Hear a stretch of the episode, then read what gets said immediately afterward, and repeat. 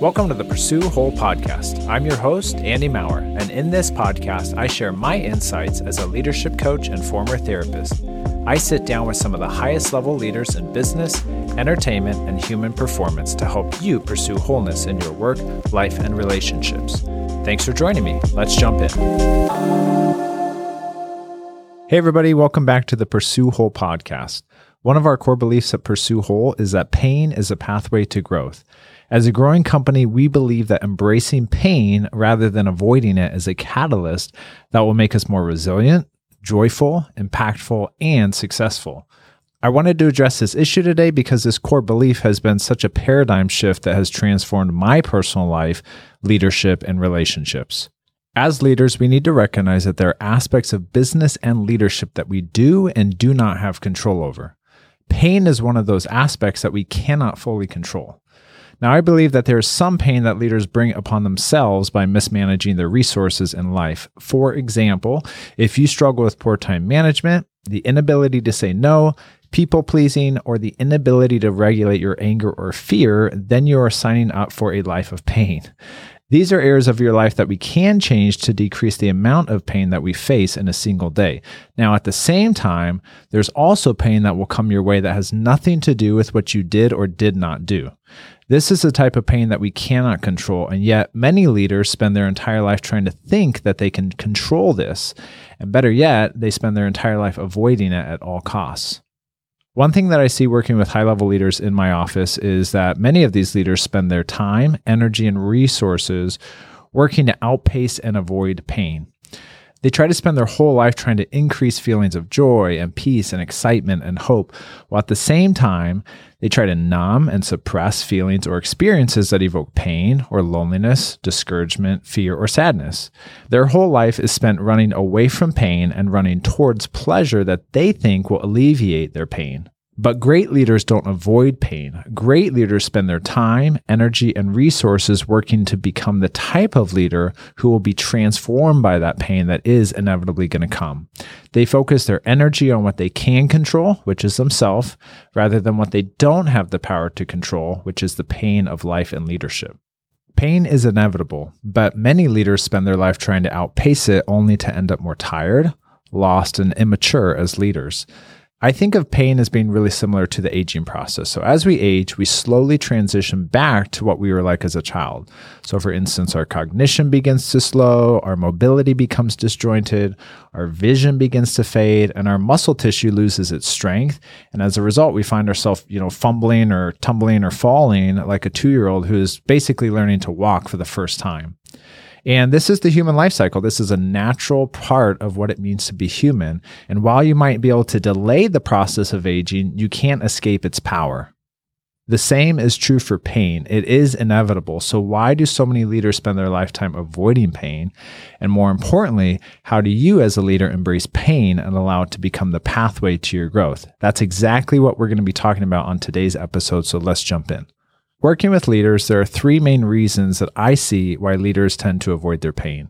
The first one is that pain is a very unnatural process. I'm going to get into some science here around how the brain works, so hang with me. But we have this entire portion of our brain that is built around identifying pain so that our body can respond to that pain by fighting it, fleeing it, or freezing in the midst of it.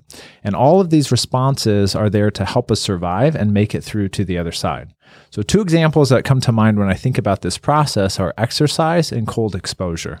When you're working out, your muscles contract and your heart rate increases. And as a byproduct of this process, you increase the carbon dioxide buildup in your bloodstream and thus increase lactic acid in your body. This results in the sensation of what we identify as the burn. And you feel that when you're working out. If you were to do a wall sit, for example, for 30 to 90 seconds, you'd slowly feel this process develop in your legs. You'd start to breathe heavier, you'd start to sweat more, and your legs would begin to shake and feel this lactic acid burn. But lactic acid is actually a safety mechanism in our body that is trying to tell us, hey, you need to stop. You're entering into an unnatural process. This could result in injury. Now, cognitively, we know that when we push through that process in an informed and educated way, we actually don't increase injury, we increase growth. But the main thing is that your body won't tell you to keep going. It will always send signals to you to stop and slow down when pain is present. The other example of how this works is through cold exposure. I remember a long time ago, I was in Idaho with a group of friends in the dead of winter, and we all made this agreement that we were going to jump into this freezing cold lake together. And as I dove into the water, I was completely submerged underwater. My entire body froze. My brain felt like it was in a vice, and I could barely catch my breath. So naturally, my lungs would breathe really wide and open, and my lungs just became extremely restricted, and my entire body tightened. So everything inside of my body in that moment was screaming to me, get out of the water. Now, I didn't stay in for more than 60 seconds, but I remember that I had to force my body to open up and actually swim to the side of the lake when my body really wanted to tighten up and collapse. And if I would have just simply listened to the natural response of my body, I would have died in the water. I would have just closed up. I wouldn't have been able to breathe and I would have stayed still. But cognitively, I knew I needed to get back on the side. So I opened up my arms, I took a deep breath, and I swam back to the lake. But my body was telling me during pain, close up, tighten up. When we face pain, our natural response is to either avoid it, tighten up around it, or fight it. And these are all natural and subconscious processes that are occurring deep below our conscious awareness. So let me explain this briefly by sharing how the brain is developed. When we're born, our brain develops from bottom to top and then from right to left. And the first portion of the brain that is developed in an infant is the brainstem. Now, this is responsible for automatic processes in our body that aid to our survival. This is things like heart rate regulation, respiratory rate, digestion, temperature regulation, muscle constriction, and relaxation. And these are all mechanisms that happen in our body without us cognitively having to think about them. This process is extremely fast, it's very primitive, and it's constantly sending signals to our brain from our six primary senses. And yes, I said six, and this is why we take in information extremely quickly through our sight, taste, what we hear, what we smell, what we touch. Now, you just heard me name five senses, but actually, one of them has two facets. So when we think about touch, there is external touch and there is internal touch, that making up six senses.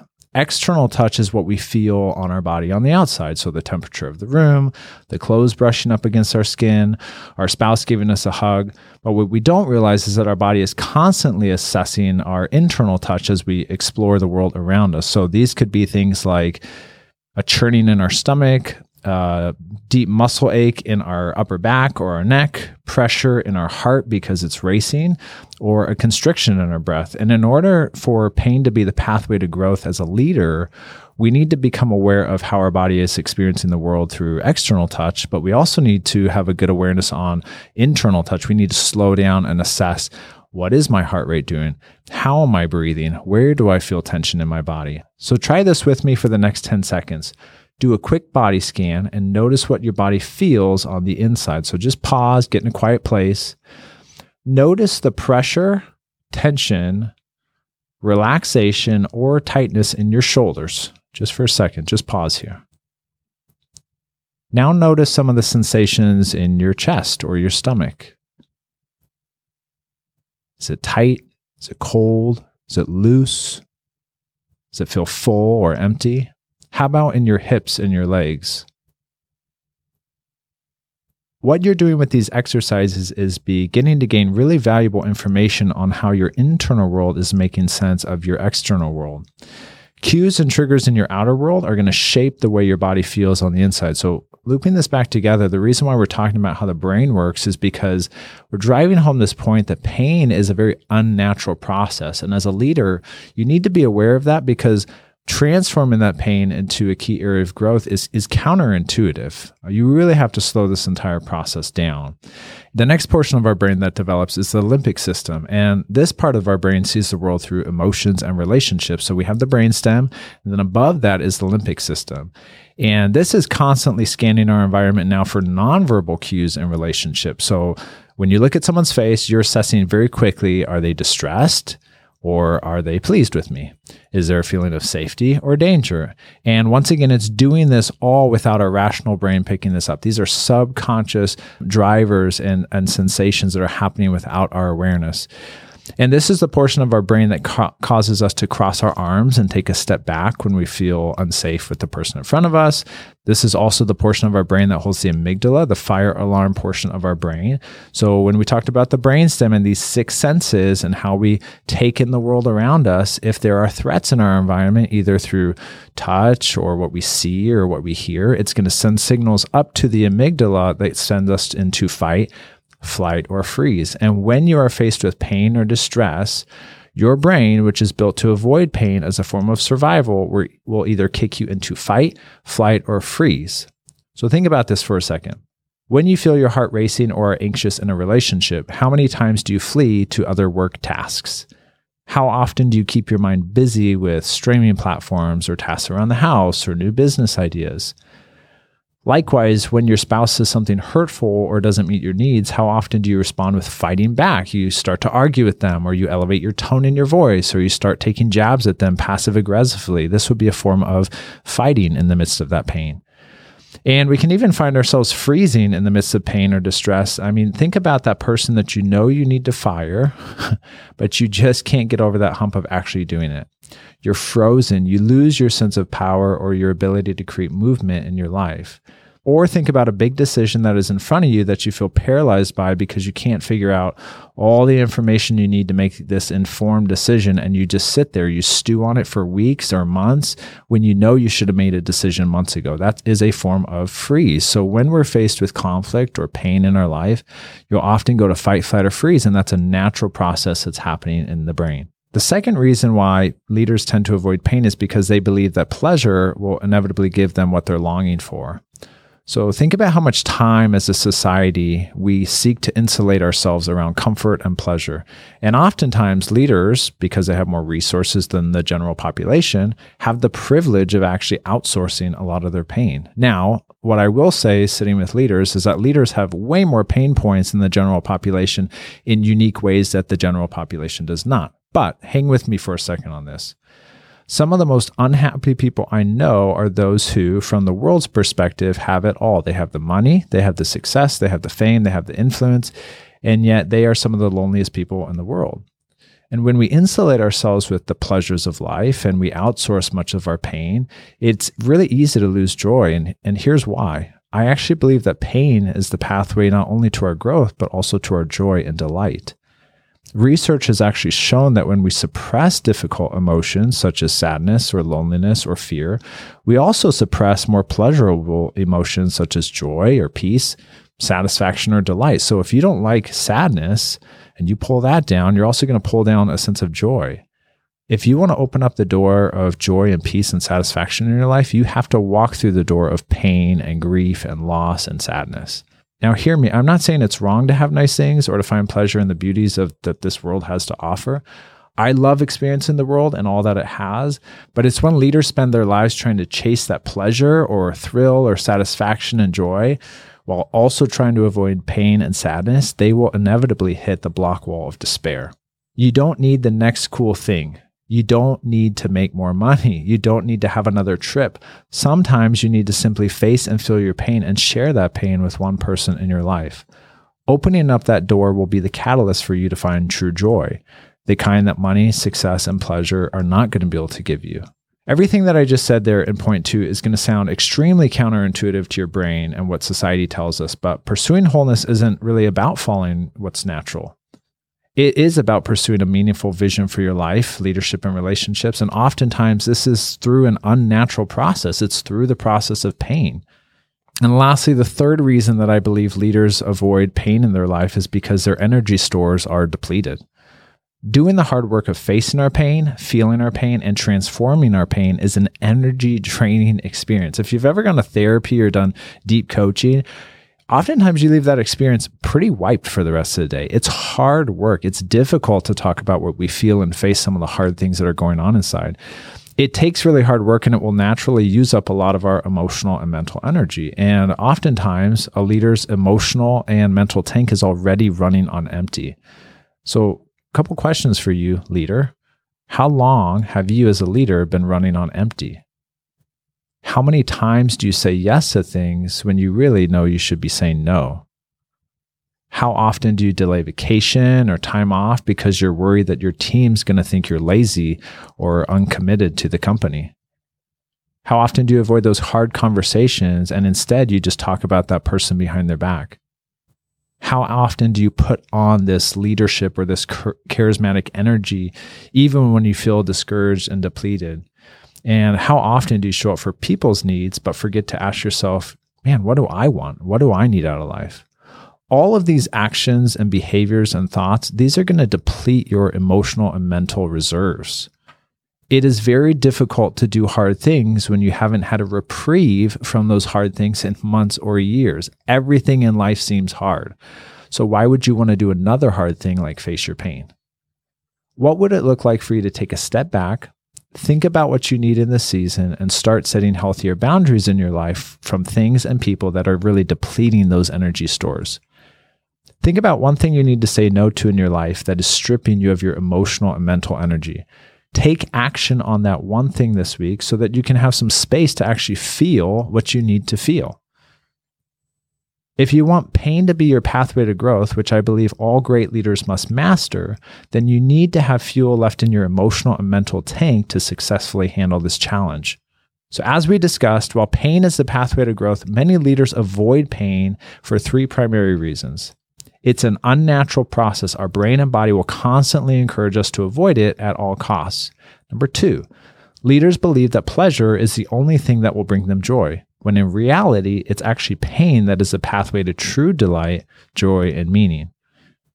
And number three, leaders have empty emotional and mental tanks. They don't have the bandwidth to face, feel, and transform their pain because it's being expelled everywhere and with everyone else.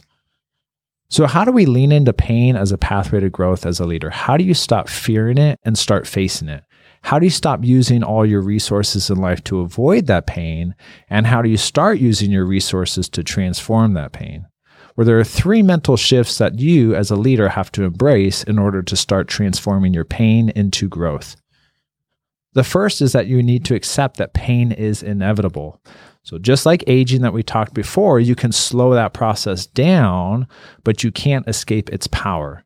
Instead of finding ways around pain in your life, learn to accept that the reality is that pain is coming. It is a part of your life.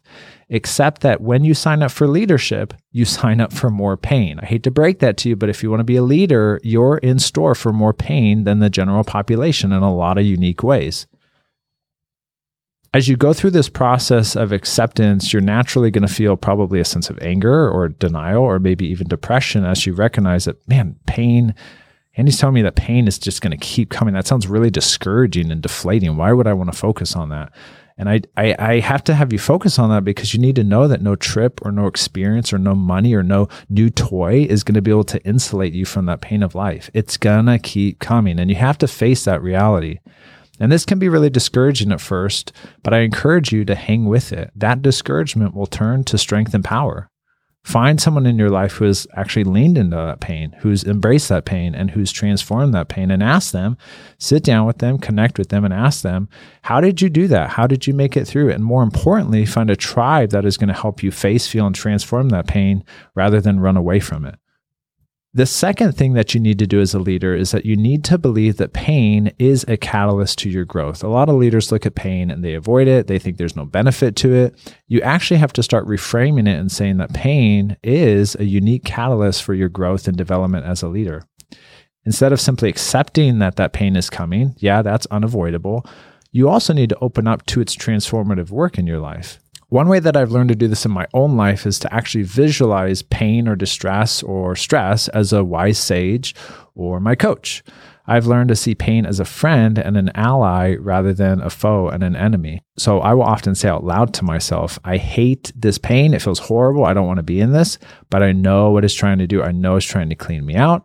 I know it's trying to bring me to a better version of myself. And even just simply acknowledging that, that I don't like it, I wish it wasn't happening, but I know that it's going to help me be the best version of myself, is really embracing that as a catalyst to my growth.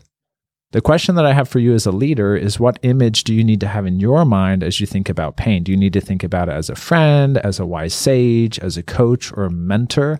Personifying pain and believing that it is there for you to transform you will help you stay out of the mindset that it's there to destroy you. Anytime there's growth, there must first be death. And anytime we embrace the new, we must first let go of the old. There will be areas of your life or aspects on how you do things that will need to die away in order for new birth to take place. So you need to ask yourself as a leader if I'm going to let pain bring about this growth in my life, what are key areas that need to die in order for pain to bring about new birth? Believe that pain is for you. It is here for your joy. It is here to help you become a whole leader. It is there to enhance your relationships, to bring you more joy, more purpose, and more meaning. Submit to it and hold tightly to the hope that through that pain, you're going to experience joy. You can do this as a leader. The last thing that you need to believe and embrace as a leader in order to transform that pain is you need to allow pain to lead you into a deeper relationship with yourself and others. So, as you learn to embrace pain in your life, you need to surround it with a lot of compassion. So, as you face yourself and as you dig into the messy parts of your life or messy parts of other people's lives, don't be critical and don't judge yourself for your struggle. When you can't figure it out, when you make a mistake, try to be way more curious and compassionate than critical with yourself. When I think about the leaders who I've worked with or leaders that I look up to who have embraced their pain they have been some of the most insightful and wise leaders that I know. They seem to know their inner world better than anyone else, and they carry a sense of confidence that is unshakable. It's unlike anything that I've seen before. And as you face your pain, be open to the new facets of yourself that maybe you didn't know before. You're going to see things about yourself that you don't like. You're also going to see things about yourself that maybe you didn't realize that you possessed, like resiliency or confidence or depth or a joy that you didn't know was there before. Pain also provides a unique opportunity for us to enter into deeper relationships with other people. You can't do this journey alone. You need a tribe around you that you can be brutally honest with. You need a guide to help you navigate the messy and complex emotions that are going to come up through this process. And you need friends who will support you rather than laugh at you when you open up about your feelings or open up about hard things going on in your life. As you begin to share with others about some of those struggles, they will begin to open up about their struggles. And that's actually how you build deep, authentic, and meaningful connections. It's often through sharing our pain, ironically, that deep relationships are formed. And I know a lot of leaders that I sit with who really crave, they have this five year vision of they want deep and purposeful and meaning relationships. And part of that comes through the messy. It, comes through digging in and actually expressing some of the pain points of life with other people in their life. So, in summary, three things that you need to do as a leader in order to transform your pain into growth is that you need to accept that pain is inevitable. You can't outsource it and you cannot outrun it. The second thing you need to do is believe and hope that pain is a catalyst for your growth. Accept it as a friend rather than as an enemy. And the third is that you need to allow pain to lead you into a deeper awareness of yourself and allow it to challenge yourself to be honest about what you struggle with with your tribe. This will allow you to find connection and help you actually successfully navigate this journey. You cannot do this alone. You have to find a tribe around you to help support you. Pursuing wholeness is not for the faint of heart. It is for elite leaders. It is for those who want to set themselves apart from the pack those who want to aspire for something more in their life, those who seek to have a lasting impact and deep connected relationships in their life. Pursuing wholeness is for those who want more depth, meaning, peace, and connection in their life. And whole leaders spend their life focusing on who they need to be in order to deal with the pain that is ahead, rather than spending their whole life avoiding that pain that will inevitably come. If you need support, we have coaches who are available to help you transform that pain into your greatest asset. And remember, leaders change the world, but it's whole leaders who are going to change that world for the better. Take care, everybody. Thanks so much for listening. For more resources, links, and show notes, visit pursuewhole.com and click podcast. Before we go, it would be extremely helpful if you would please leave a review on iTunes or wherever you find this podcast. This helps me understand my audience better and serve more leaders such as yourself.